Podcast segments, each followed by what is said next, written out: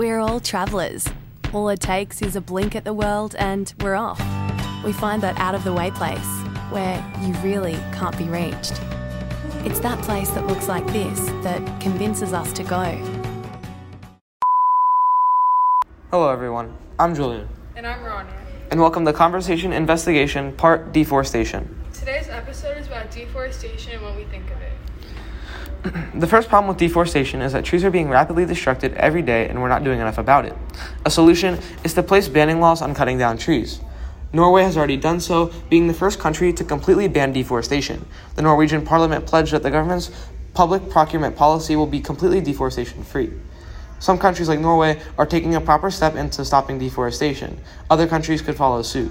This is significant because one country setting the example for others could help all countries come together to end deforestation. Another example of deforestation is about 2,000 years ago, 80% of Western Europe was forested. Today, it's only 34%.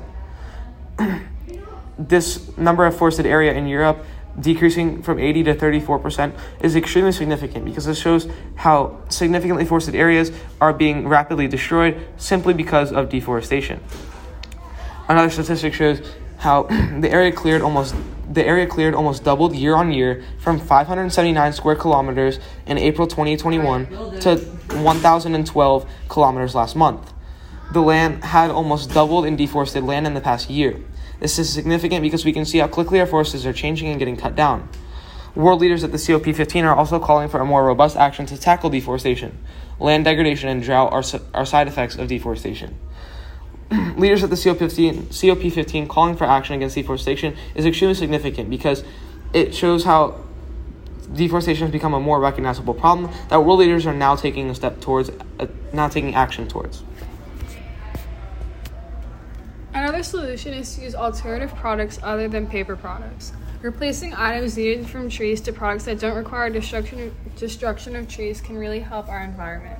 Bamboo, cork, cotton, hemp, mulberry, and even stone are just some of the options available to you.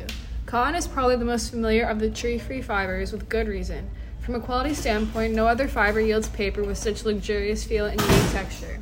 There are many alternatives to paper products that can help cut down on deforestation. This is significant because a lot of cutting down trees is resulting from paper products. Replacing 20% of the world's beef consumption with microbial protein, such as Quorn, could have the destruction of the planet's forested over the next three decades, according to the latest analysis. Replacing beef consumption can cause deforestation. This is significant because there are other ways that some might not connect that can lead to deforestation. In conclusion, we can implement all of these solutions to help combat rapid deforestation in our world.